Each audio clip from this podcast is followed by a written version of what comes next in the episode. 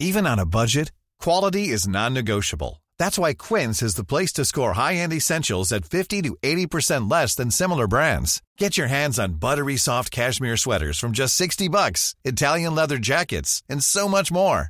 And the best part about Quince, they exclusively partner with factories committed to safe, ethical, and responsible manufacturing. Elevate your style without the elevated price tag with Quince. Go to quince.com slash upgrade for free shipping and 365-day returns. Bonjour à tous et ravi de vous retrouver. Bienvenue sur CNews. C'est la parole au français qui démarre. On commence bien sûr par le journal. Bonjour Mickaël Dorian.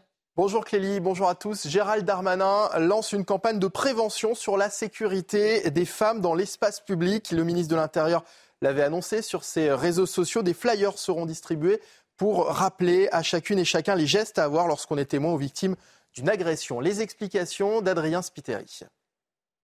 Ce flyer sera distribué à partir de demain et tout au long de l'été par les policiers et gendarmes. 5 millions de tracts pour lancer une campagne de prévention sur la sécurité des femmes dans l'espace public. Composé d'un QR code, le flyer redirige vers le site du ministère de l'Intérieur massécurité.fr il permet de signaler des faits et discuter avec les forces de l'ordre 24 heures sur 24. Il explique également les démarches à suivre si l'on est victime ou témoin d'une agression. Les réactions à cette campagne sont mitigées. Certaines femmes estiment ne pas être suffisamment entendues.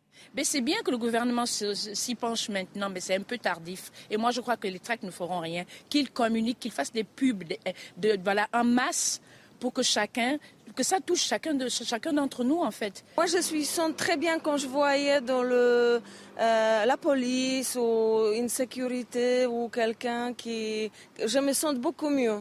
Il faut aussi surtout euh, éduquer euh, les. Bah, c'est malheureusement souvent les hommes quand même qui agressent les femmes. Il faut aussi éduquer les jeunes. il faut que tout le monde puisse se mobiliser. En 2020, 220 000 personnes ont été enregistrées comme victimes d'infractions sexistes. Selon le Haut Commissariat à l'égalité, 86% sont des femmes, 16% d'entre elles sont mineures. 5000 patients appelés à se faire dépister du VIH, de l'hépatite B et de l'hépatite C à Lyon. Ils ont euh, potentiellement été exposés à un risque infectieux pendant euh, leur passage dans un centre dentaire entre mai et décembre 2022. Le cabinet ne respectait pas les règles de stérilisation du matériel. Ils ont tous été contactés par mail au début du mois. Cinq jours pour mettre fin à la pollution plastique. Les négociations sur un futur traité euh, international reprennent aujourd'hui à Paris. Les représentants de 175 nations se retrouvent aujourd'hui au siège de l'UNESCO. Il faut dire que l'enjeu est de taille car le plastique est partout. Sa production annuelle a plus que doublé en 20 ans pour atteindre 460 millions de tonnes. L'actualité internationale à présent et l'euphorie en Turquie. Recep Tayyip Erdogan a été réélu pour 5 ans. À l'issue d'un second tour inédit, déjà au pouvoir depuis 20 ans, le président sortant a obtenu 52,16% des suffrages. Il a rapidement pris la parole pour remercier ses électeurs. On l'écoute. Je tiens à remercier chacun des membres de notre nation qui, une fois de plus, nous ont confié la responsabilité de gouverner le pays pour les cinq prochaines années.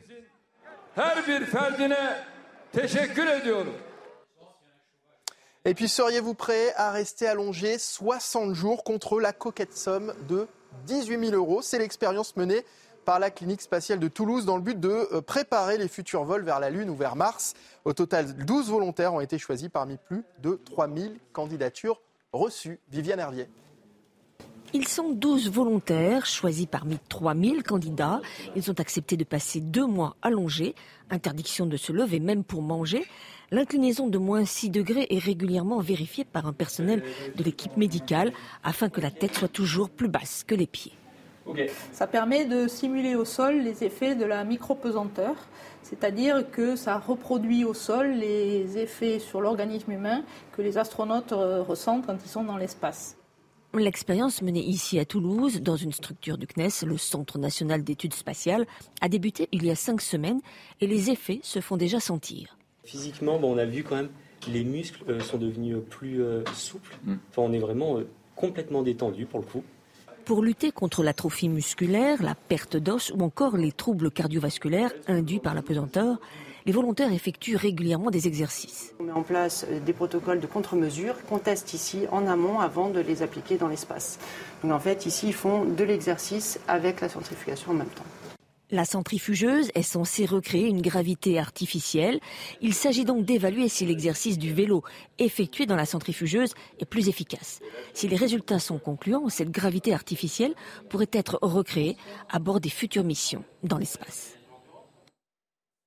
Attention à la tête qui tourne. Hein. Voilà pour euh, ce journal Clélie, c'est à vous pour la parole aux Français en compagnie de vos invités, bien sûr. Je ne sais pas si l'expérience me tente, mais euh, c'est intéressant certainement. Merci Mickaël, on se retrouve à à 15h pour le grand journal de l'après-midi. Bonjour à tous. Donc c'est la parole aux Français, l'émission dans laquelle vous avez la parole. Et si vous souhaitez témoigner, intervenir, n'hésitez pas. Témoin au pluriel cnews.fr. Je suis en compagnie de Thomas Carpellini et Yvan Ricol. Soyez les bienvenus. Au programme aujourd'hui, on va commencer avec Montpellier. Pourquoi? Parce que depuis ces derniers jours, et on va en parler, des commerçants, des piétons aussi d'ailleurs, des riverains, euh, ont été agressés dans cette ville. Euh, ce sont soit des voleurs, soit des inconnus qui pénètrent dans les boutiques et qui frappent de manière totalement gratuite et évidemment dérobent des choses. Il y a eu plusieurs faits divers. On va s'intéresser donc à ce qui se passe dans la ville de Montpellier aujourd'hui.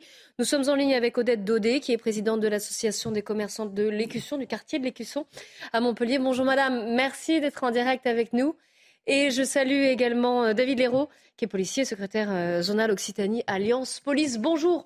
Merci également de bah, nous éclairer sur ce qui se passe, sur la situation évidemment dans cette euh, belle ville de, Montpellier.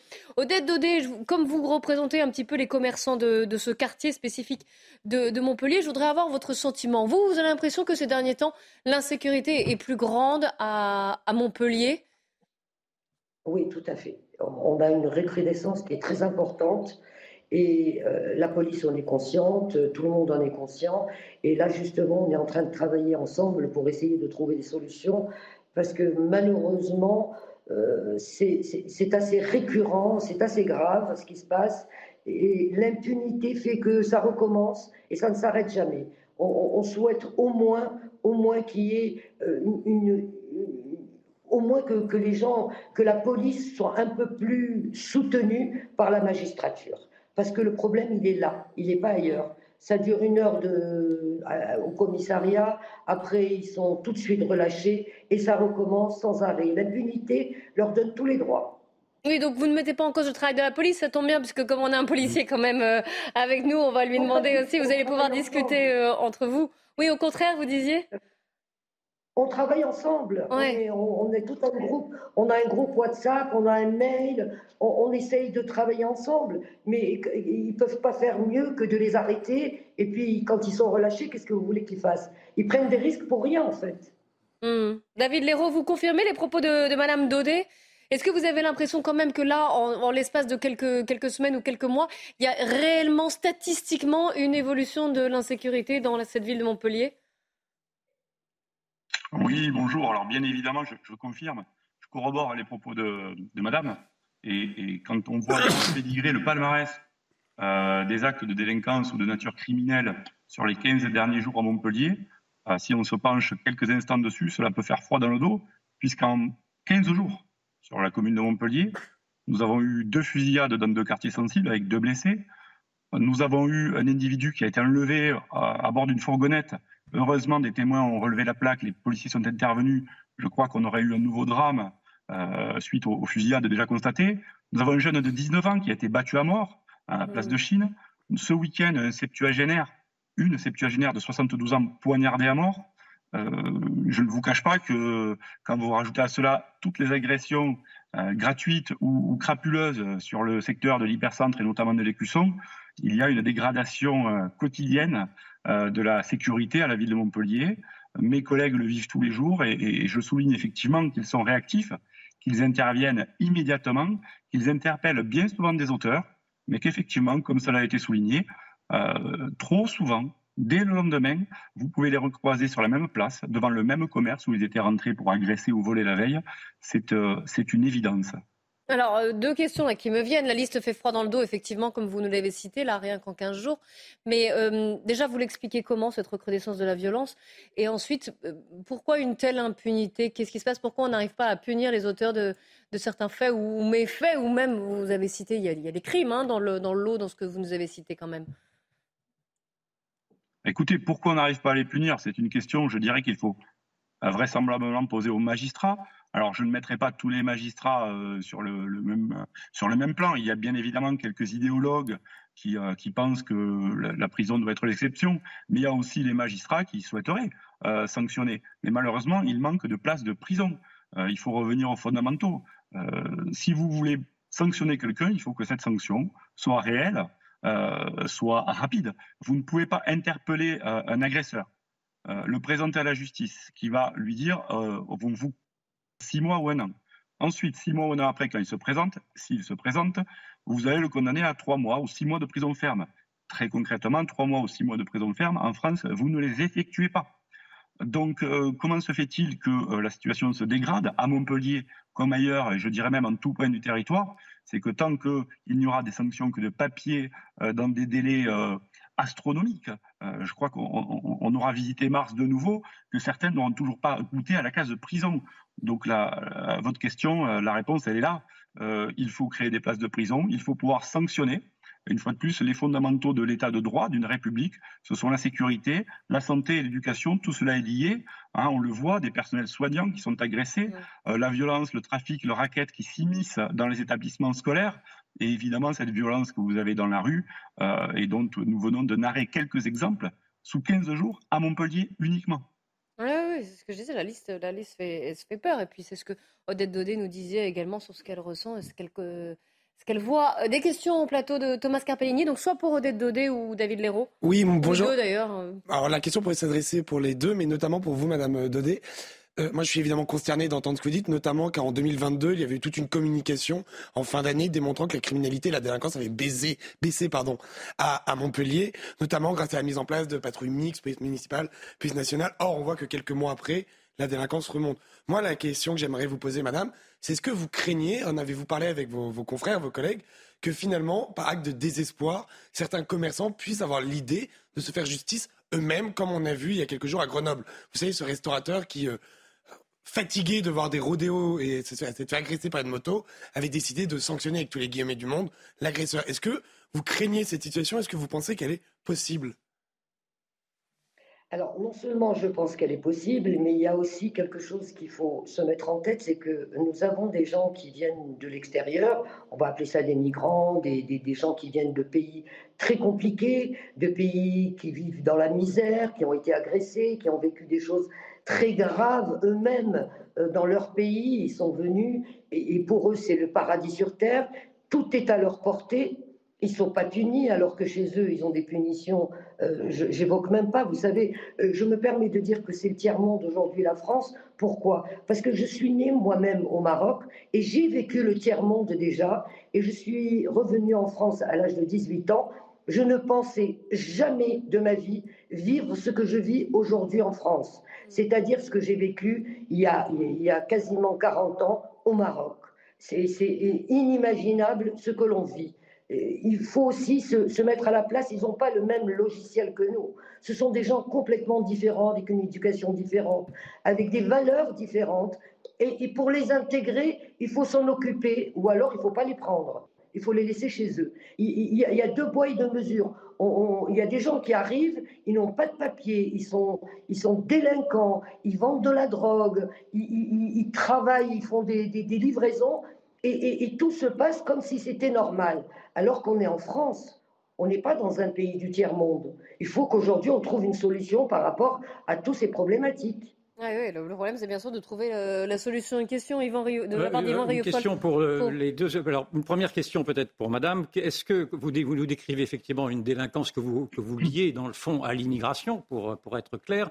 Mais est-ce qu'il n'y a pas non plus dans cette nouvelle délinquance une sorte de mimétisme qui ferait que la délinquance, maintenant, devient plus général et, et, viendrait contaminer, si je puis dire, les comportements d'autres personnes. Et puis mon autre question. Ah, bah, attendez, on fera une question et puis ensuite je, vous ah donnerai la parole pour la deuxième. mais oui, chaque chose en son temps. On, a, on je est toujours regrouper parce que j'ai toujours sais, mais non, pas du tout. Vous donnerai la, parole. C'est promis. et vous avez, il y a beaucoup de témoins. Allez-y, madame. Je vais répondre. C'est la peur qui fait le mimétisme. C'est-à-dire qu'ils ont tellement peur qu'en devenant eux-mêmes des petits dealers ou des petits voyous, ils pensent se protéger. Alors qu'au contraire, ils sont en train aussi de devenir des futurs délinquants ou des futurs drogués. Et c'est une société qui, qui, qui, qui je dirais même une fin de société si ça continue. Il faut impérativement euh, que le gouvernement trouve des solutions pour qu'on puisse euh, remonter la pente, parce que là, on est descendu bien bas. Est-ce que c'est seulement certains quartiers de Montpellier ou est-ce que c'est, j'allais dire, toute la ville euh, qui, comme ça, où il, peut, où il y a ce phénomène d'insécurité? Oh, c'est un petit peu partout, même les quartiers bourgeois, il y, a, il, y a, des attaques, il y a des...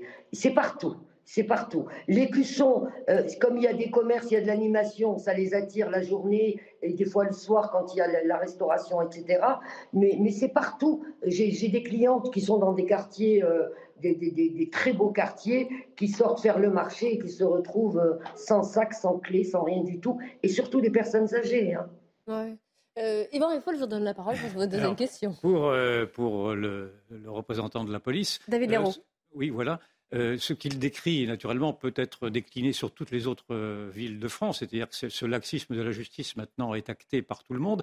Mais très concrètement et du point de vue plus local, est-ce que vous-même, d'abord, vous faites le partage entre les deux causes que vous avez évoquées, une idéologie des juges et un manque de prison, quelle est la part qui, permettrait à la justice d'être plus laxiste. Et surtout, ce qui m'intéresse davantage, vous côtoyez les juges vous-même. Est-ce que vous les interpellez? Est-ce que les juges aujourd'hui sont interpellés publiquement? Est-ce que vous-même euh, pointez dans le fond du doigt la responsabilité de certains, de certains juges militants ou la responsabilité de l'État qui n'arrive pas à construire des prisons? Enfin, est-ce que vous alertez en tout cas sur cette euh, déficience de, sécuritaire. Alors, Yvan Rioufol, euh, ça va vous faire plaisir. Non seulement vous avez pu poser votre deuxième question, mais vous allez pouvoir la reposer. Parce qu'on a eu un, problème de connexion avec David ah. Léraud. Et je ne sais pas si les deux nouveaux en ligne, on l'a rappelé, mais on a du mal à le joindre de nouveau. Euh, non, ça semble être un petit peu euh, compliqué de le joindre de nouveau. On va essayer de voir. Et dans ces cas-là, je vous donnerai la parole pour que vous puissiez l'imposer. Mais n'y voyez aucun complot contre vous, évidemment. Non, non, non, non je, ne suis pas complotiste. D'accord, tant mieux. Alors, euh, Odette Dodé, par rapport, alors, vous étiez moins, mais, mais par rapport à ces problèmes de, justice, vous, vous, êtes d'accord avec ce que disait justement David Léraud avant qu'on ait ce problème de, de connexion, que finalement, la police, elle fait ce qu'elle peut. Alors, peut-être qu'ils ne sont pas assez euh, mm. suffisamment nombreux face à cette délinquance qui, qui augmente, et lui-même le, disait. Mais en tout cas, le problème, c'est un, problème de, justice plus que de police, pour vous aussi. C'est un problème de justice, c'est un problème de moyens notamment. On ne peut pas les, accuser non plus les magistrats, ils ne font pas ça pour euh, se faire plaisir. Moi, j'ai des connaissances au niveau de la, magistrature, ils aimeraient bien que les choses se, fassent, se passent autrement, mais malheureusement, ils n'ont pas les moyens. Il faut mm. que l'État puisse leur donner les moyens de, de, faire leur travail correctement.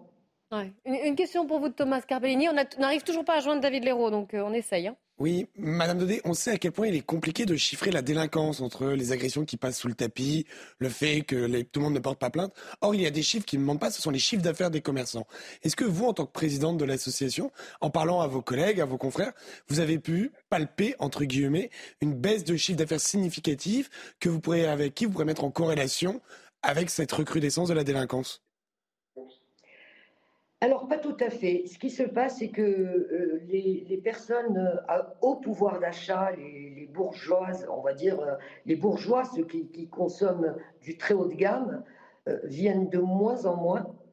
Et notamment quand ils viennent, ben, ils prennent des sacs de Carrefour ou, autres, et ils mettent leurs sacs dedans, ils mettent plus de bijoux, ils ne s'habillent plus.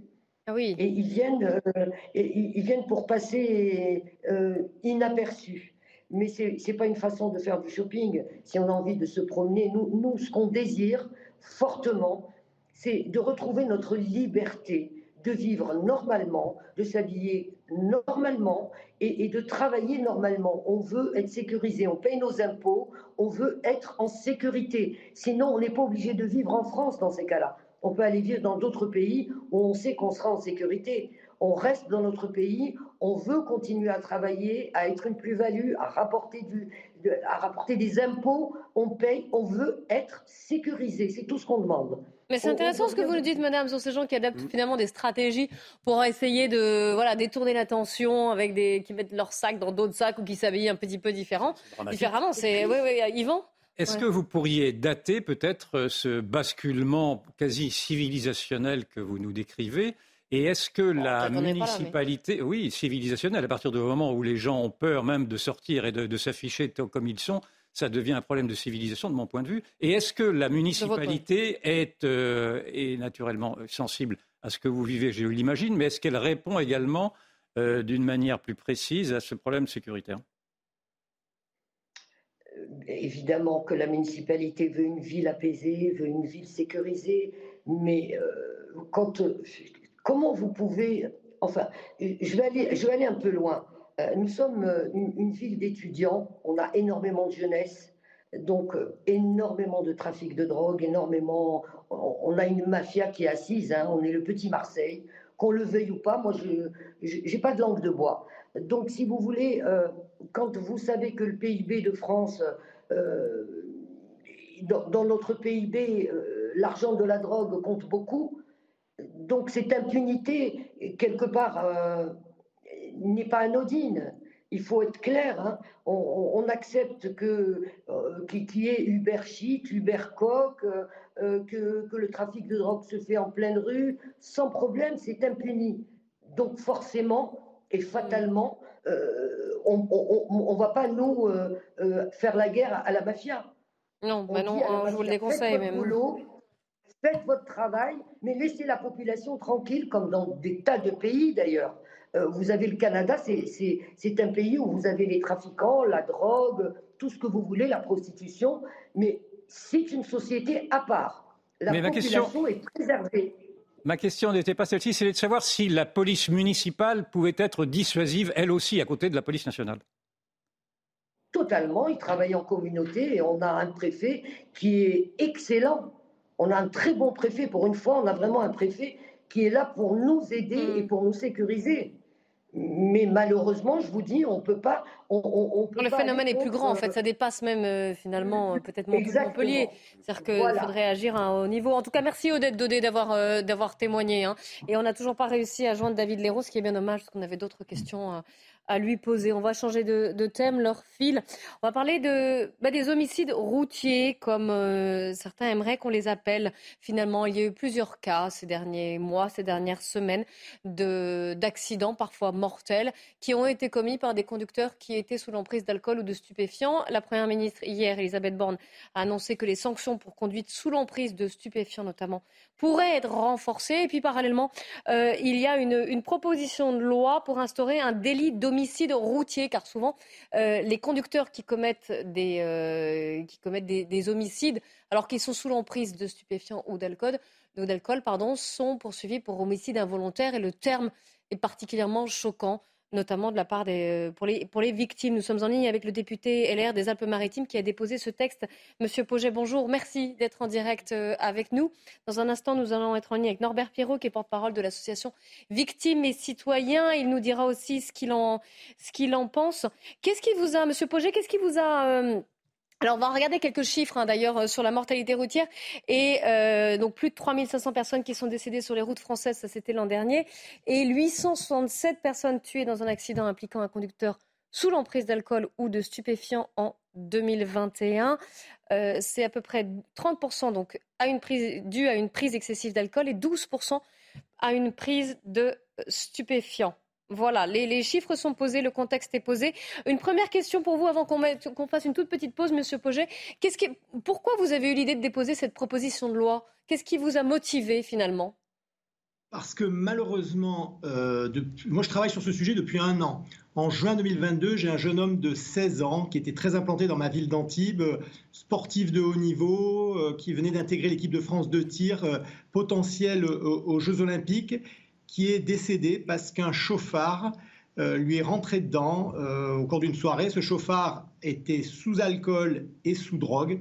Et à partir de là, vous imaginez bien le drame et, l'onde de choc dans ma ville d'Antibes. Et depuis un an, donc, j'accompagne les parents pour euh, d'abord faire un suivi, mais surtout pour qu'il ne soit pas mort pour rien. Ce jeune homme s'appelait Noé. et vous l'avez dit dans votre présentation, aujourd'hui, un tel drame, c'est la qualification pénale, c'est homicide involontaire. Et lorsque la personne a bu de l'alcool, a pris de la drogue et qu'il rentre dans son véhicule, le véhicule devient une arme, par destination, il tue. Mm. Cette qualification d'homicide involontaire, c'est une double peine, voire un triple peine pour la famille et pour les victimes. Ah moi, je, me suis bien, je, me suis, placé du côté des victimes parce que je pense qu'il faut rééquilibrer par rapport aux victimes.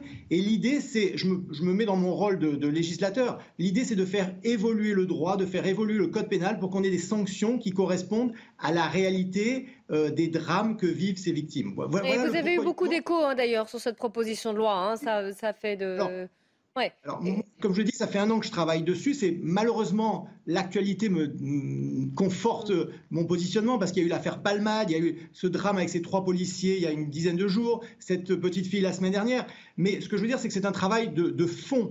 Euh, j'ai vu des avocats, j'ai vu des juristes, j'ai vu des magistrats, j'ai vu un universitaire. La Ligue contre la violence routière m'accompagne euh, mm. dans cette position de loi et, défend l'idée de la création de cet homicide routier. Euh, et, et, l'idée, c'est pas d'en faire un sujet politique, c'est d'en faire un sujet consensuel et transparent. Oui, c'est une société, ça dépasse même, oui, bien sûr, ça dépasse même les clivages politiques. On est, on est sur une autre chose. Euh, Monsieur Poget, vous, vous, restez, vous restez, je vous interromps, mais vous restez juste en ligne avec nous et on reprend notre débat juste après quelques minutes de pause. Nous sommes aussi en ligne avec Norbert Pirot, qui est porte-parole de l'association Victimes et Citoyens. Je pensais que je pourrais le saluer et le, et le voir, mais on le verra euh, après la pub. On reprendra notre. Ah, voilà, bonjour Monsieur Pirot. Euh, à tout de suite. On se retrouve juste après quelques instants de, de pause pour reprendre notre débat. 14h, 14h30 euh, tout pile sur CNews. Bienvenue si vous nous rejoignez. On commence par le Flash Info. Barbara Durand. L'homme soupçonné d'avoir tué son ex-femme et leurs deux enfants, va être présenté à un magistrat du parquet de Chartres. Selon le magistrat, une information judiciaire va être ouverte des chefs d'homicide volontaire aggravé de la femme et de ses deux enfants. Les trois corps sans vie avaient été retrouvés dans leur pavillon jeudi dernier. Dans la lutte contre la pollution plastique à l'occasion de la reprise des négociations à Paris sur un futur traité mondial, Emmanuel Macron appelle à mettre fin à un modèle insoutenable. Si nous ne faisons rien, la génération de déchets plastiques triplera encore d'ici 2060. Voici ce qu'a déclaré le président. Et puis la guerre en Ukraine et une douzaine d'explosions entendues ce matin dans le centre de Kiev, peu après le déclenchement des sirènes aériennes. La défense est en action, a déclaré l'administration militaire de la capitale. Un site militaire dans l'ouest du pays a par ailleurs été touché par une frappe russe la nuit dernière. La parole aux Français et n'hésitez pas, écrivez-nous hein, si vous souhaitez euh, vous aussi nous confier votre témoignage ou des photos, des vidéos, témoins avec un S cnews.fr. Je suis toujours en compagnie d'Yvan Riofol et Thomas Scarpellini et également en compagnie d'Éric Poget, député LR des Alpes-Maritimes, qui a proposé donc ce délit d'homicide, qui propose ce délit d'homicide routier euh, quand il y a des accidents qui sont commis sous l'emprise d'alcool ou de stupéfiants pour éviter la qualification d'homicide involontaire. Et puis nous sommes également en ligne avec Norbert Pirot, qui est porte-parole de l'association Victimes et Citoyens. Yvan Riofol, je vous donne tout de suite la parole si vous voulez poser des questions à, Éric Poget ou Norbert Pirot d'ailleurs. Dans le fond, cette proposition que, que, je comprends parfaitement, qui est parfaitement bien expliquée. En effet, quand quelqu'un qui est sous l'emprise de stupéfiants ou d'alcool excessif prend, sa voiture comme il prendrait une arme. Donc on peut très bien comprendre naturellement ce, nouveau qualificatif. Mais je voulais savoir, mais ça s'apparente, si j'ai bien compris, à une circonstance aggravante. Je voulais savoir quelle était euh, la, mesure des peines qui pouvaient être aggravées en fonction de cette, ce nouveau délit. Alors on rentre dans un côté un petit peu plus juridique dans ces cas-là. Éric Poget, je vous laisse répondre. Actuellement, la seule qualification prévue dans le Code pénal, c'est l'homicide involontaire. C'est 5 ans maximum de peine. S'il y a des circonstances aggravantes, ça peut aller à 7 ans et à 10 ans, mais ça reste la qualification d'homicide involontaire. Moi, ce que je propose en créant entre l'homicide involontaire et l'homicide volontaire une nouvelle disposition du Code pénal, c'est de créer expressément l'homicide routier et avec deux catégories. L'homicide routier simple, s'il y a consommation d'alcool ou de drogue, qui démarrait automatiquement à 10 ans de prison, et l'homicide routier aggravé s'il y a consommation d'alcool et de drogue, ce qui est malheureusement souvent le cas, avec à ce moment-là une criminalisation euh, de la peine en démarrant automatiquement à 15 ans euh, ah de, de, peine maximale. Et comment j'y suis arrivé? Parce qu'on m'a souvent opposé le fait que ce n'était pas possible. Je voudrais juste rappeler un petit point de droit. Il y a deux ans en arrière, l'affaire Alimi. Mmh. L'affaire Alimi, irresponsabilité pénale pour quelqu'un qui avait consommé des stupéfiants. Je suis parti, j'avais fait partie des quelques députés à l'époque qui avaient dénoncé cette situation et le droit a évolué depuis puisqu'aujourd'hui notre code pénal prévoit expressément l'intoxication volontaire. Je me suis appuyé sur cet élément de droit en disant lorsque il y a intoxication volontaire et que derrière il y a un accident de la route qui cause un décès, à ce moment-là, on peut qualifier l'homicide routier avec le quantum de peine qui va avec. D'accord, merci, c'est beaucoup plus clair. Hein. Norbert Piron, j'aimerais bien avoir votre point de vue quand même sur ce, cette proposition de loi, sur le fait aussi qu'Elisabeth Borne a réagi hier en disant qu'elle souhaitait quand même que les sanctions euh, pour conduite sous l'emprise de stupéfiants soient renforcées. J'imagine que vous y êtes favorable. Euh, forcément, et que les, les, gens que vous représentez dans votre association le sont aussi. En quoi ça changerait vraiment les choses en tant que victime? Euh, vaste question, vaste question. Alors, euh, ce qu'il faut, ce faut essayer de comprendre, ce que j'essaye de dire déjà depuis quelques jours euh, sur différents plateaux, c'est que aujourd'hui, aujourd'hui, on va avoir entre 9 et 10 morts sur les routes. Voilà, c'est un chiffre, le chiffre tombe, c'est celui-là. On est en 2023, on est au 21e siècle, que fait-on? Est-ce que moi je pose une question? Je pose une question toute bête. Hein. je pose une question en étant porte-parole de l'association. On a à peu près deux, trois coups de téléphone par jour euh, de victimes de la route, soit par euh, malheureusement des gens dans leur entourage proche qui sont décédés, ou des blessés, puisqu'on a quand même 70 000 blessés, ce qui a été mon cas. Je connais bien, bien, bien, bien le dossier. Maintenant, qu'est-ce qu'on fait? Est-ce que, euh, moi je pose une question toute bête, est-ce que de prendre les gens, les mettre en prison, et de donc protéger la société pendant six mois, un an, deux ans, trois ans. Est-ce que euh, et les faire ressortir? Est-ce que la prison est un endroit où on ne consomme pas de drogue? Est-ce que c'est un, endroit où on soigne les gens qui sont malades? Parce que moi, je n'arrête pas de dire que les gens qui sont alcooliques ou qui sont dépendants, comme un certain humoriste il y a, il y a quelques temps, ce sont des gens qui sont malades. Donc, les mettre en prison oui, répression, oui, d'accord, oui, oui. Mais est-ce que vraiment on va, et moi je pose une deuxième question, que fait-on de la surpopulation carcérale? Moi, je vais rester. Ah, donc finalement, vous n'êtes pas si favorable que ça à ce, à ce nouveau, à la création de ce délit. Alors, attention, attention. On est, on est favorable, mais il faut d'abord, avant de lancer des annonces comme ça, moi j'entends un petit peu tout, Monsieur Darmanin, euh, notre première ministre, on va faire ça, etc. Déjà, voilà, avec le monsieur député là qui est, qui est euh, déjà essayons de nous rencontrer, essayons de discuter. Euh, il a certainement de très bonnes choses, moi aussi et le gouvernement aussi. On est, nous, on est, moi je suis dans les écoles, je suis dans les lycées. On est victimes et citoyens, on est sur le terrain, on sait faire remonter les informations. On a un petit peu tout, on a des, des choses qui partent un peu dans tous les sens. Recadrons, je pense qu'il faut recadrer, enrichissons-nous de nos différences. On a plein de choses et je suis sûr qu'on trouvera, on trouvera euh, des moyens. Et moi, je, moi, je, l'alcool, l'alcoolisme, euh, les prises de stupéfiants, c'est une maladie. On mais pas, Pas que, en fait. Excusez-moi, je vous interromps, mais et en plus, alors moi, je suis très favorable au dialogue et d'ailleurs, je pense que le député Eric Poget vous entend et que s'il y a moyen de vous mettre en contact, on le, on le, on le fera. Hein, il y a sans aucun problème. Au contraire, je pense que ça peut être enrichissant pour pour vous deux. Euh, mais Norbert Pirot, vous savez bien que Malheureusement, hélas, il y a aussi dans, les accidents qui sont, qui sont causés, il y a aussi des gens qui ne sont pas forcément euh, euh, totalement euh, sous l'emprise, on va dire, qui sont pas, qui voilà, qui ne sont pas accros ni aux stupéfiants ni à l'alcool, qui ont bu peut-être 3, 4 verres, 5 verres ou mm. je, passe combien, et qui se sont décidés, ah bah si c'est bon, je peux conduire, j'y vais, et il y a un accident. Vous savez que parfois c'est ça, juste. Mais, mais, mais, mais, bien sûr, vous savez, euh, dans, les, dans, les, dans les entreprises, puisqu'on fait des entreprises. D'ailleurs, le, le, le, discours, notre langage, euh, notre discours victime de la route, quand on arrive comme ça dans les, euh, dans les lycées ou dans les entreprises, Euh, le discours passe très très bien auprès des jeunes, beaucoup moins bien auprès des, personnes euh, un peu plus âgées. Pourquoi? Parce que quelqu'un qui a 10 ans, 15 ans de, permis de conduire, ah mais moi non, ça, non, moi ça m'arrivera pas, etc. Ça arrive aux autres. Les jeunes sont à l'écoute. Alors bien entendu, il faut pas se leurrer aussi. Il y a des gens qui prennent des, produits stupéfiants, qui ne sont pas des criminels. Et je pense qu'il faut, moi je crois réellement à la conscience des gens. Et je peux vous dire une chose, c'est que le message de la prévention fonctionne très très très bien auprès des jeunes. Il faut aujourd'hui, nous, victimes de la route, pourquoi on n'est pas présent dans les stages de récupération de points? Hmm. Pourquoi?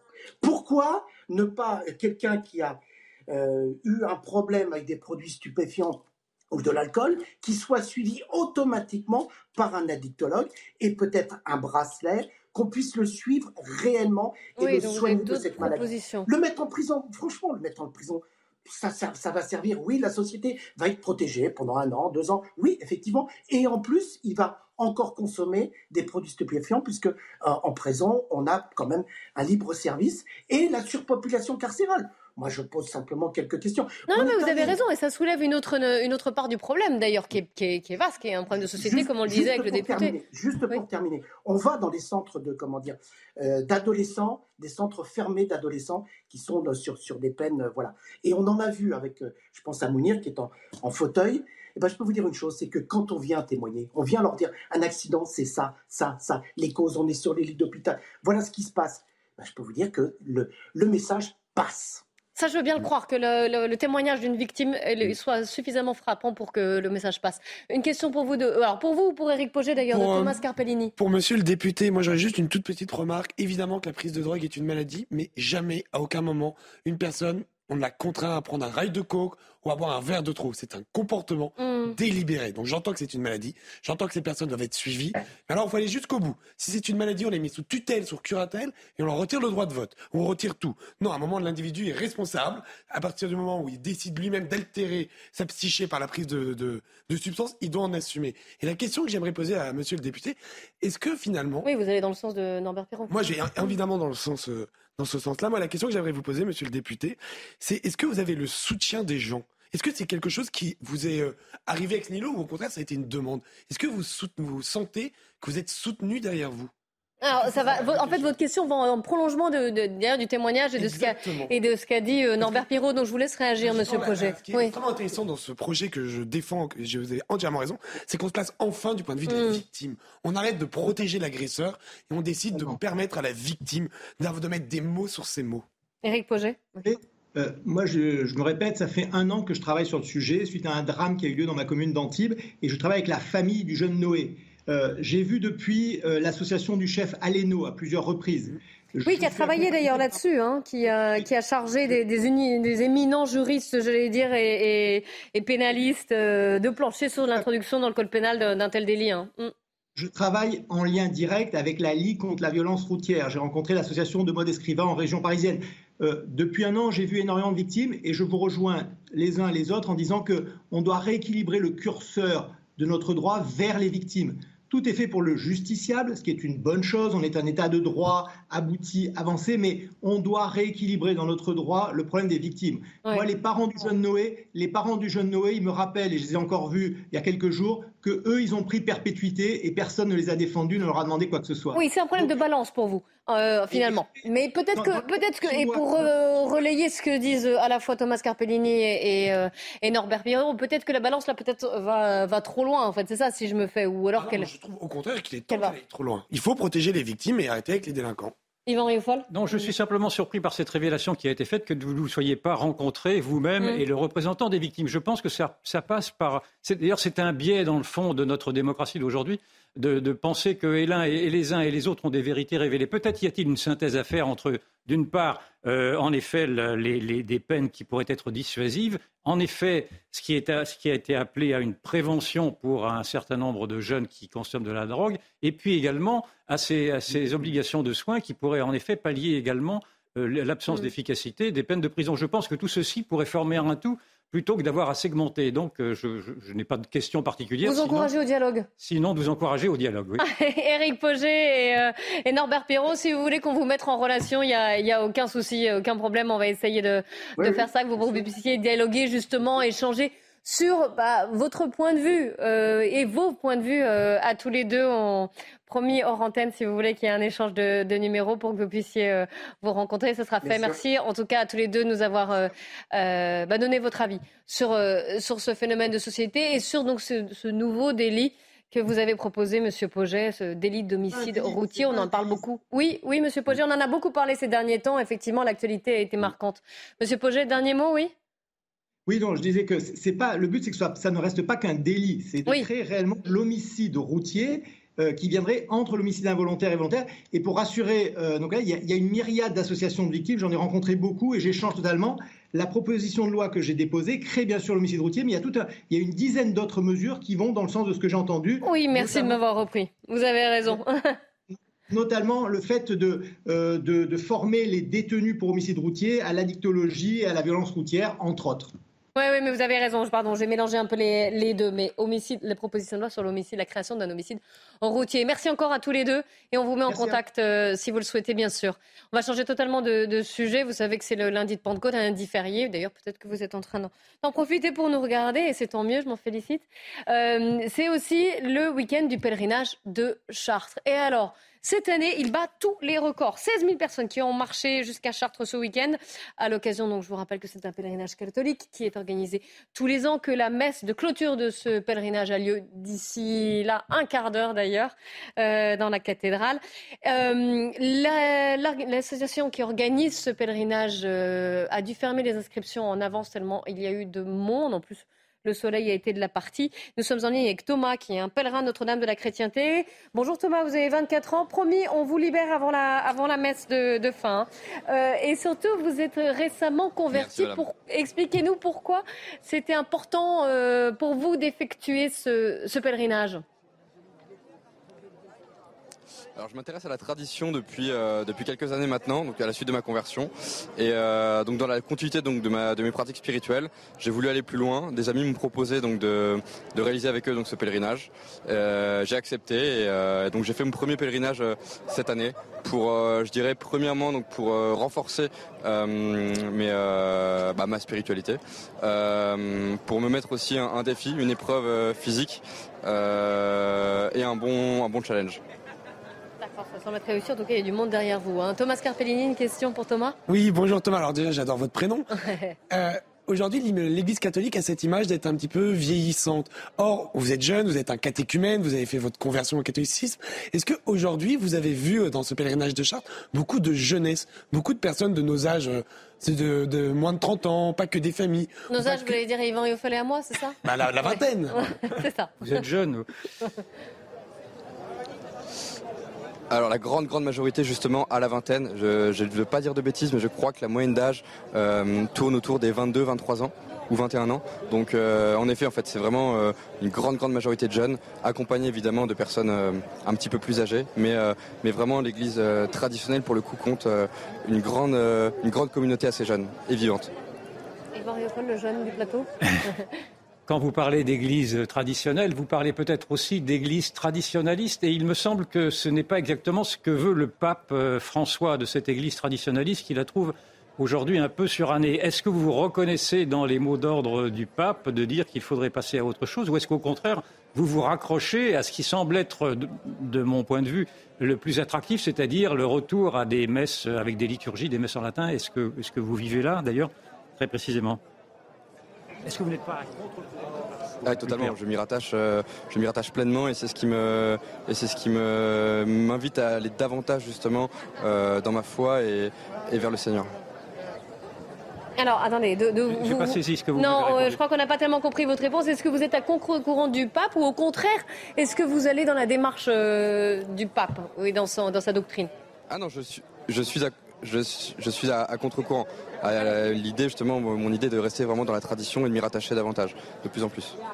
D'accord, beaucoup plus que ce que, ce que donnent les, les nouvelles doctrines de la, de la foi, hein, peut-être. Oui, Thomas Carpellini alors, Yvan, alors battez-vous.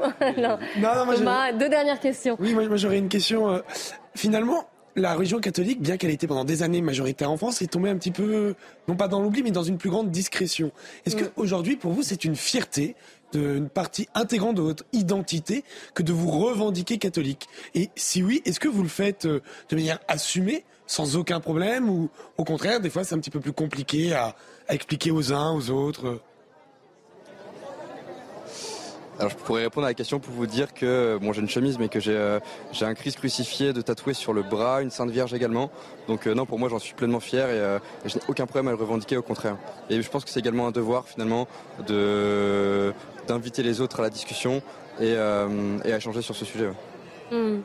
Une dernière question d'Yvan Vous avez le sentiment, vous et tous ceux qui vous accompagnent, cette jeune génération qui a 20 ans, de participer à un réveil, à une résistance? Est-ce que vous pensez être euh, parmi les signaux faibles d'une sorte de renaissance. On nous parle beaucoup de décadence d'une civilisation. Est-ce que, à travers vous, vous voyez au contraire le renouveau de ce que pourrait être une spiritualité et singulièrement une spiritualité française?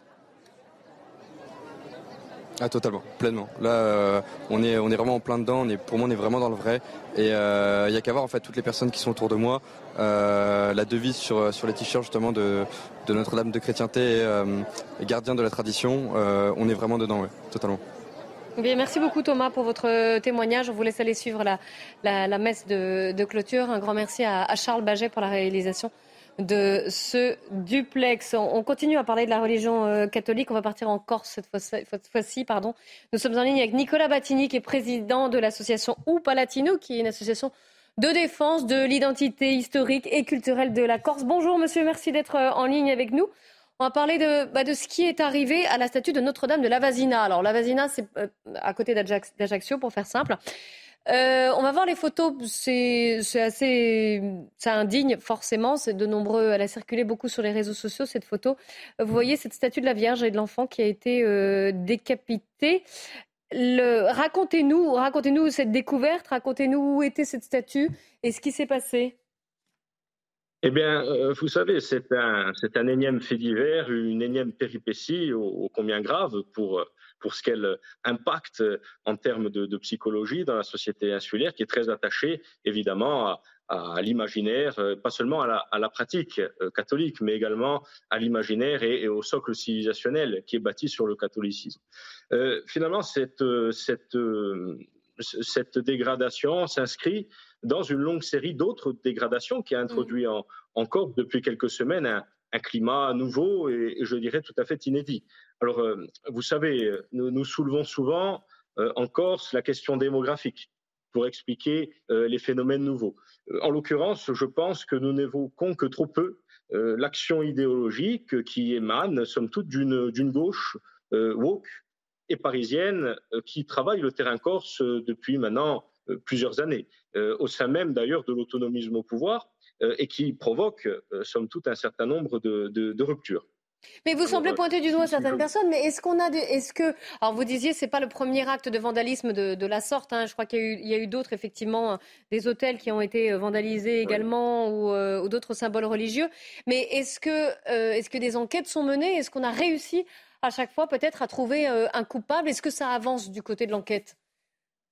Alors écoutez, euh, cela, ce sont des informations évidemment qu'il faudrait, euh, qu'il faudrait demander aux, services euh, compétents. Et évidemment, je n'en fais pas partie. Vous avez raison de soulever le fait qu'il s'agit d'être, d'être prudent. Quant aux, auteurs de ces faits, évidemment, c'est une, une, interprétation et une analyse qui, qui, est la mienne et qui est la nôtre, qui est celle aussi d'un certain nombre de Corses qui ressentent la, la, pénétration d'un certain nombre de discours dans la société corse depuis peu qui auparavant mmh. n'avaient aucune sorte d'existence et qui évidemment contribue euh, à un certain climat et peut-être, euh, à certains égards, à une justification des faits que nous évoquons. Une question, deux questions même. Oui, Yvan vous, vous parlez, vous évoquez euh, de ces, phénomènes qui seraient apparus il y a quelques semaines, pour reprendre votre expression. Et donc, vous semblez cibler, si j'ai bien compris, le milieu universitaire, parce que l'idéologie woke est surtout transmise aujourd'hui par, par les universités et peut-être même par l'université euh, de, de, Corté. Je crois que chez vous, c'est Corté. Ah est-ce qu'on est qu'on peut aller jusque-là dans vos, dans vos, dans vos accusations euh, sous-tendues ou est-ce que, en fait, c'est une interprétation qui, qui, en vaudrait une autre? Non, pour vous répondre très clairement, nous ne, ciblons, absolument pas le milieu universitaire, qui, vous savez, nous sommes en Corse. Et si euh, il y a en effet une surreprésentation de l'idéologie woke euh, dans euh, la plupart des campus universitaires, la Corse a une spécificité, encore une fois, en la matière, qui est due finalement à un prisme plutôt conservateur et traditionnel qui se retrouve même dans des corporations qui, habituellement sur le continent, sont largement acquises à l'idéologie woke ou à l'idéologie d'extrême gauche. Ce n'est pas le cas en Corse. Non, c'est beaucoup plus complexe que cela, mais vous savez, la Corse n'évolue pas en vase clos, évidemment. Euh, elle s'intègre dans un espace politique qui est l'espace politique français, occidental, européen, euh, et euh, évidemment, son, son débat public qui anime sa vie politique ne fait pas l'économie d'un certain nombre de, propos de propos wokisants, bien qu'ils soient en effet très marginaux en Corse. Mais vous savez, je pense, je pense précisément que c'est la marginalité du discours woke et antichrétien en Corse qui pousse un certain nombre des éléments qui appartiennent à cette école de pensée euh, de décliner leurs propositions, leurs propositions politiques de façon, euh, de façon tout à fait violente et indigne comme celle que nous évoquons. Mais encore une fois, euh, il ne s'agit pas de, de, de, cibler des personnes en particulier, en ce que, comme vous l'avez rappelé, il y a très certainement des enquêtes en cours. mais il, il, est vrai que nous ne pouvons pas faire l'économie de la dénonciation d'un climat qui encore s'est en train de s'installer, y compris d'un point de vue intellectuel et, idéologique. Une dernière question de Thomas Carpellini pour vous, euh, monsieur. Oui, bonjour, monsieur Mattini. Vous avez entièrement raison de rappeler que si la France est la mère euh, de la philosophie des Lumières émancipatrices, c'est également la fille aînée de l'Église. Et finalement, est-ce que vous, vous regrettez le fait que les élus, les pouvoirs publics ne se mobilisent pas à la mesure du, finalement, du blasphème que les catholiques, non pas les Français, mais les catholiques peuvent ressentir en voyant une vierge décapitée. Est-ce que finalement, par cette, non pas cet abandon, mais ce silence de certains pouvoirs publics, vous avez l'impression, pour vous, catholiques corse français, d'être euh, frustrés dans votre identité? Vous savez, au-delà de la question euh, de la question culturelle, il s'agit surtout, je pense, d'évoquer euh, la question culturelle. Il y a en effet, vous avez raison de le rappeler, que la, principale communauté qui est ciblée, impactée par ce genre d'actes indignes, est évidemment la communauté catholique. Mais au-delà de ça, le catholicisme appartient à je dirais, une somme de repères un socle culturel qui est commun d'ailleurs à la Corse, à la France, à l'Italie, à l'Espagne, à beaucoup de pays occidentaux.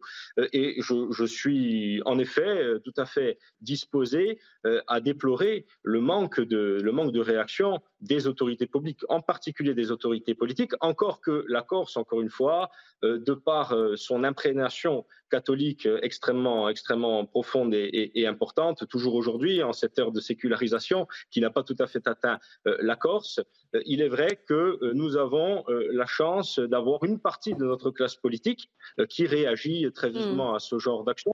Notamment, notamment une partie du nationalisme et de la droite insulaire. Encore que des débats en interne sont amenés, nous avons parlé précédemment de, des agissements et de, l'actif travail que qu'opère un certain nombre d'éléments euh, très wokisant, y compris dans l'autonomisme corse. Et ma foi, c'est euh, à la lumière de ce genre d'événements euh, tout à fait déplorables qu'il s'agira de mener ce genre de débat. Merci beaucoup Nicolas Battini d'avoir réagi et témoigné sur, notre antenne à, propos de, ce qui circule, donc de cette image qui circule sur les réseaux sociaux et que vous avez pu découvrir en Corse. la fin de cette émission. Merci à tous les deux. On se retrouve dans quelques instants à peine pour le grand journal de l'après-midi sur CNews.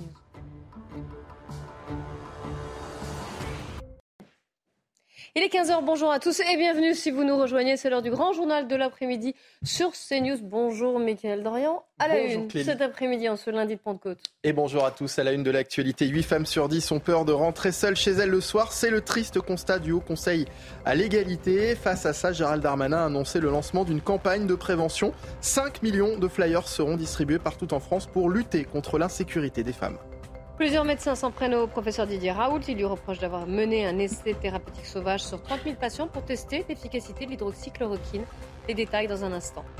Ajaccio, la statue de Notre-Dame de Lavazina a été décapitée. Un énième acte de vandalisme perpétré sur des symboles chrétiens en Corse qui a provoqué l'indignation des habitants. Les précisions à suivre avec notre journaliste en Corse, Christina Luzzi. Plusieurs explosions ont été entendues ce matin dans le centre de Kiev. Elles interviennent après une nouvelle nuit de frappes de drones explosifs et de missiles sur la capitale ukrainienne. Gérald Darmanin lance donc une campagne de prévention sur la sécurité des femmes euh, dans l'espace public. Le ministre de l'Intérieur l'avait annoncé sur ses réseaux sociaux. Des flyers seront distribués pour rappeler à chacune et chacun les gestes à avoir lorsqu'on est témoin ou victime d'une agression. Les explications d'Adrien Spiteri. Ce flyer sera distribué à partir de demain et tout au long de l'été par les policiers et gendarmes. 5 millions de tracts pour lancer une campagne de prévention sur la sécurité des femmes dans l'espace public. Composé d'un QR code, le flyer redirige vers le site du ministère de l'Intérieur massécurité.fr.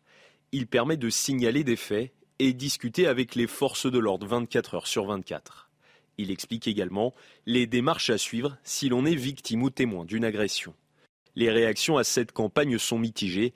Certaines femmes estiment ne pas être suffisamment entendues. Mais c'est bien que le gouvernement s'y penche maintenant, mais c'est un peu tardif. Et moi, je crois que les tracts ne feront rien. Qu'ils communiquent, qu'ils fassent des pubs de, voilà, en masse pour que chacun, que ça touche chacun de chacun d'entre nous en fait. Moi, je suis sens très bien quand je voyais dans le euh, la police ou une sécurité ou quelqu'un qui, je me sens beaucoup mieux. Il faut aussi surtout euh, éduquer euh, les. Bah, c'est malheureusement souvent les hommes quand même qui agressent les femmes. Il faut aussi éduquer les jeunes. il faut que tout le monde puisse se mobiliser. En 2020, 220 000 personnes ont été enregistrées comme victimes d'infractions sexistes. Selon le Haut Commissariat à l'égalité, 86% sont des femmes, 16% d'entre elles sont mineures. Et le Conseil à l'égalité entre les femmes et les hommes pointe la banalisation persistante du sexisme dans son rapport 2023. Il précise que 40% des hommes déclarent normal que les femmes s'arrêtent de travailler pour s'occuper de leurs enfants. Dans le reste de l'actualité, l'inquiétude à, Montpellier. Depuis près de deux mois, des commerçants et des piétons sont victimes d'agressions à répétition en plein cœur de ville, dans le quartier de l'Écusson. Problème avec l'arrivée de l'été, ils craignent que ces actes malveillants se multiplient. Reportage Célia Barotte. Dans le centre-ville de Montpellier, les commerçants s'inquiètent pour leur sécurité. Ils sont victimes d'intrusions, de vols et d'agressions. Dernier fait en date, une esthéticienne et son employé ont été roués de coups. Ces violences seraient perpétrées par des groupes connus des commerçants. C'est les mineurs isolés. Euh, eux, ils sont totalement impunis. C'est des personnes, euh, c'est des personnes qui sont là pour, c'est des réseaux de, de vol. C'est des réseaux de vol, on les connaît, tout le monde les connaît, tout le monde sait qui c'est. Ils ont, ils ont toujours la même, euh, la même façon de pratiquer leur. Euh, ils rentrent dans des magasins, ils se servent et ils s'en vont. Et vous pouvez rien dire. Avec l'augmentation de l'insécurité dans le quartier de l'Écusson, les commerçants se sont munis de sonnettes pour contrôler les entrées de leur établissement. Ils possèdent également une ligne directe par mail et téléphone avec la police. Mais un problème persiste, l'impunité des agresseurs qu'à l'issue d'une garde à vue de 24 heures, euh, l'auteur d'agression est relâché immédiatement avec une confiscation judiciaire dont il n'honorera pas sa présence six mois ou un an après. On ne peut pas banaliser des actes euh, au quotidien, surtout avec euh, cette période estivale qui va amener beaucoup de monde à Montpellier. Pour sauver le centre-ville de Montpellier, certains commerçants réclament la mise en œuvre rapide d'un groupe local de traitement de la délinquance. Didier Raoult a-t-il mené un essai thérapeutique sauvage sur 30 000 patients pour tester l'efficacité de l'hydroxychloroquine? Des médecins demandent aujourd'hui des sanctions. Régine Delfaux. Didier Raoult se serait-il livré au plus grand essai thérapeutique sauvage? Pour 16 sociétés savantes de médecine, la réponse est oui. Dans une tribune publiée sur le site du Monde, elle dénonce la prescription systématique aux patients de la Covid-19 quel que soit leur âge, d'hydroxychloroquine, de zinc, d'ivermectine ou d'azithromycine par l'IHU de Marseille sur des ordonnances pré-remplies. Ces prescriptions systématiques ont été poursuivies, ce qui est plus grave, pendant plus d'un an après la démonstration formelle de leur inefficacité. Ces signataires pointent du doigt la collecte de santé de plus de 30 000 patients en dehors de tout cadre éthique ou juridique, mais surtout des prescriptions en dehors de toute autorisation de mise sur le marché. En l'absence de mesures appropriées, ce qui s'est pratiqué restera ainsi perçu par un grand nombre de nos concitoyens comme un comportement finalement acceptable, voire souhaitable. En avril dernier, l'Agence du médicament a estimé que l'utilisation de l'hydroxychloroquine expose les patients à de potentiels effets indésirables qui peuvent être graves. 5000 patients appelés à se faire dépister du VIH, de l'hépatite B et de l'hépatite C à Lyon. Ils ont potentiellement été exposés à un risque infectieux pendant leur passage dans un centre dentaire entre mai et décembre 2022. Le cabinet ne respectait pas les règles de stérilisation du matériel. Ils ont tous été contactés par mail au début du mois. Une statuette religieuse vandalisée à Ajaccio, c'est la statue de Notre-Dame de Lavasina qui a été installée sur le front de mer d'Ajaccio. Elle a été décapitée un énième acte de vandalisme perpétré sur des symboles chrétiens en, Corse qui a provoqué l'indignation des habitants. Les précisions sur place de notre journaliste Christina Louzi. Une statuette de Notre-Dame de la Vasine installée sur le front de mer d'Ajaccio en Corse du Sud a été décapitée en ce week-end de Pentecôte. Une information révélée et surtout relayée par les réseaux sociaux où les internautes n'ont pas hésité à faire part de leur indignation et de leur colère. D'autant que cet acte s'inscrit dans une longue litanie de vandalisme perpétré euh, sur des symboles chrétiens en seulement quelques mois en Corse. Camp de scouts saccagés sur la commune de Véro en Corse du Sud, statuette de la Vierge vandalisée près de la plage du Petit Capot à Ajaccio ou encore euh, croix décapitée au col Saint-Jean à Cisco en Haute-Corse, pour n'en citer que quelques-uns, euh, sans compter des faits quotidiens qui ne font pas forcément l'objet d'un dépôt de plainte et qui sont donc passés euh, plus ou moins sous silence. Une situation préoccupante qui suscite de vives réactions au sein de la société insulaire, euh, très attachée à ses valeurs chrétiennes et à ses figures sacrées. Alors pour lutter contre la multiplication des actes antichrétiens, le sénateur des Bouches-du-Rhône, Stéphane Le Rudulier, souhaite que les racines chrétiennes de la France soient inscrites dans la Constitution. Il a déposé une proposition de loi en ce sens au Sénat. Invité de CNews ce matin, il dénonce, je cite, des coups de boutoir donnés à notre civilisation. Il ajoute que certains veulent devenir les Robespierre du XXIe siècle et veulent enlever ces marqueurs culturels et ces traditions immémoriales de notre histoire. Affluence record pour le pèlerinage de Chartres en ce week-end de Pentecôte. 16 000 personnes y participent cette année et ils ont choisi de manifester leur foi en marchant donc trois jours, trois jours pour se rapprocher de Dieu, disent-ils. Un tel succès que l'association organisatrice de ce pèlerinage a été contrainte pour la première fois en 40 ans de clôturer prématurément les inscriptions le 19 mai dernier. L'actualité internationale à présent, plusieurs explosions entendues ce matin dans le centre de Kiev. Elles interviennent après une nouvelle nuit de frappes, de drones explosifs et de missiles. On en parle avec Harold Iman, spécialiste des questions internationales. Harold, pourquoi ces subites attaques massives sur la capitale ukrainienne? Il s'agit d'une offensive aérienne russe avec des missiles Kranjil, des Iskander qui sont moins puissants, des armes redoutables fabriquées en Russie ou en Iran sans oublier les drones kamikazes de la technologie médiocre mais très efficace. En face, l'armée ukrainienne dispose des meilleurs missiles antimissiles au monde, les célèbres patriotes de fabrication américaine et d'autres encore. C'est grâce à cela et à l'intervention d'avions russes, euh, ukrainiens dans le ciel qu'après 15 jours de salves massives et nocturnes, les Ukrainiens ont échappé à un carnage.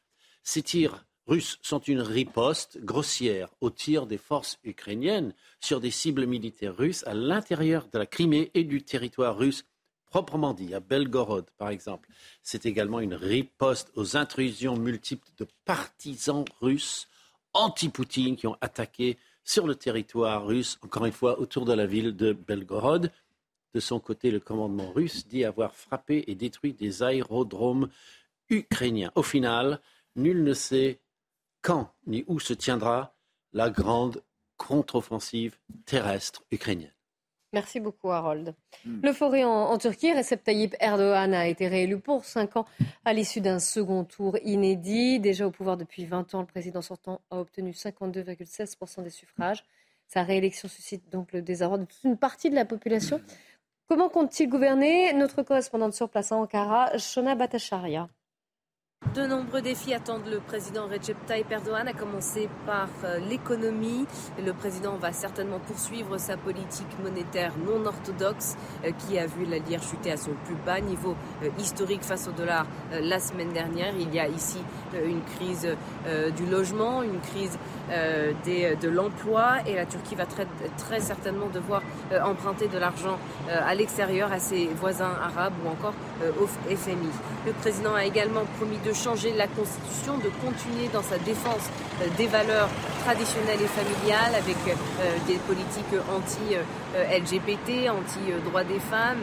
Il va poursuivre sa quête de l'interdiction du principal parti pro-kurde. Et puis enfin, comme il est en position de force à la maison, il va continuer son tour de défiance à l'extérieur, en particulier à l'égard de l'Union européenne et de l'OTAN, en même temps de poursuivre ses bonnes relations avec la Russie et les pays arabes.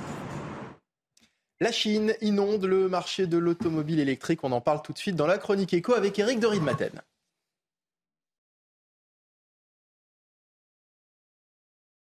Votre programme avec IG. IG, bien plus que du trading. Une équipe d'experts à vos côtés. Eric, les derniers chiffres de vente sur le mois de mai montrent une forte hausse des ventes de voitures électriques chinoises. Faut-il s'en inquiéter? Alors c'est une avant-première, hein. les chiffres seront publiés euh, le, 1er juin, mais on sait déjà effectivement que les voitures électriques euh, chinoises percent de plus en plus sur le marché européen. Voitures électriques, je dis bien. Alors sur ce créneau, euh, les prix des voitures électriques chinoises sont inférieurs à ceux des européennes, et c'est ça la menace. Et d'ailleurs, en avril dernier, eh bien la Chine est devenue le premier exportateur de voitures électriques devant le Japon, incluant bien sûr un modèle américain Tesla, puisque Tesla fabrique une partie de ses modèles en Chine. Alors, le concurrent numéro un de Tesla s'appelle BYD. BYD, vous avez sans doute vu ces trois lettres peut-être dans la rue en France. Ça veut dire construis ton rêve. Voilà, c'est une marque qui arrive en force avec d'autres marques hein, comme MG et Waze euh, et bien d'autres que vous verrez de plus en plus. Euh, cinq modèles d'ailleurs de BYD vont arriver en France très bientôt. Ils sont 100% électriques avec une usine en vue en Europe et donc des bonus qui seront euh, versés pour les acquéreurs. C'est là le grand grand danger parce qu'aujourd'hui, eh bien cette marque est déjà numéro 2 mondial de l'électrique derrière Tesla. Euh, alors que va faire l'État français face à cela? Parce que c'est une menace. Bruno Le Maire avait évoqué la possibilité de supprimer le bonus pour les voitures importées euh, qui émettent euh, un impact carbone, puisqu'il faut bien voir qu'il y a le transport, il y a la logistique. Et eh bien là, en fait, on serait exclu de cette menace toutes les voitures qui ont une batterie française, des pneumatiques français, des composants électriques européens. Donc vous le voyez, ce sera très compliqué de dire si une voiture a vraiment un impact carbone, si elle est 100% chinoise ou un petit peu composée euh, d'éléments euh, européens ou français. Et puis vous avez un modèle qui s'appelle la Dacia Spring, qui vient du groupe Renault français, qui elle est faite en Chine. Tout cela ne va pas arranger les choses euh, de l'État français s'il veut bien sûr taxer ces voitures importées. En tout cas, l'industrie automobile chinoise qui avait raté le tournant avec la voiture essence veut prendre sa revanche les électriques et ça n'est qu'un tout début parce que le géant chinois annonce vouloir encore casser les prix, descendre jusqu'à 10 000 euros pour des voitures électriques. Les Européens commencent vraiment à avoir peur face à cette menace. D'ailleurs, Carlos Tavares, le patron de Stellantis, l'ancien Peugeot Citroën, parle désormais de combats terribles avec les Chinois. C'était votre programme avec IG. IG, bien plus que du trading. Une équipe d'experts à vos côtés. Chaque année, près de 200 personnes sont secourues par la brigade fluviale, une brigade spécialisée de la préfecture de police de Paris qui gonfle ses équipes et s'entraîne de plus belle à l'approche des JO 2024. Sarah Varny. C'est le même rituel tous les matins. Combinaison néoprène enfilée, les policiers de la brigade fluviale embarquent sur l'Héraclès, l'un des bateaux du service qui peut aller jusqu'à 80 km/h. Ces policiers patrouillent sur la scène et interviennent en cas de sauvetage ou encore lors d'enquêtes judiciaires où ces plongeurs peuvent être sollicités pour des recherches d'armes ou de drogue. Au cœur du printemps, la saison est encore calme, les policiers de la Fluve en profitent pour s'entraîner. Une unité à pied d'œuvre pour préparer la grosse saison de l'été, la dernière avant la Coupe du Monde de rugby et les très attendus Jeux Olympiques 2024. Quand il y a des événements particuliers comme ça, il y a vachement de renforts de, des effectifs euh, qui, sont, euh, qui sont compétents sur les quais. Euh, il y a des, CRS, il y a des CI. tous ces gens-là, on travaille tous en collaboration. Et donc nous, on, est, on est hyper vigilants sur, sur. D'autant que la cérémonie d'ouverture des JO 2024 se déroulera sur la Seine. L'ensemble du parcours que la centaine de bateaux emprunteront avec à bord les athlètes devra être inspecté. Des entraînements pour la brigade fluviale qui durent depuis 18 mois. La brigade fluviale et la direction de l'ordre public hein, et de la circulation n'a pas attendu euh, les annonces de ces événements pour, euh, pour s'adapter à la forte fréquentation qu'on a en tout cas sur, euh, sur les berges et sur les bords de Seine, surtout depuis, bah, depuis l'expérience Covid. À l'approche de la cérémonie hors norme des Jeux Olympiques 2024, la brigade fluviale s'est équipée de 8 nouveaux bateaux et les effectifs ont été augmentés pour atteindre les 95 agents, dont 30 plongeurs. Et c'est la fin de ce grand journal de l'après-midi. Merci à vous de l'avoir suivi. Merci beaucoup, Michael Dorian. Dans un instant, le débat qui reprend sur CNews, Nelly Denac et ses invités, 90 minutes info, qui reviendra sur, euh, sur la ville de, de Montpellier fait face à une série d'inquiétants faits divers qui mettent en cause la sécurité dans la ville. Très bon après-midi à tous sur CNews.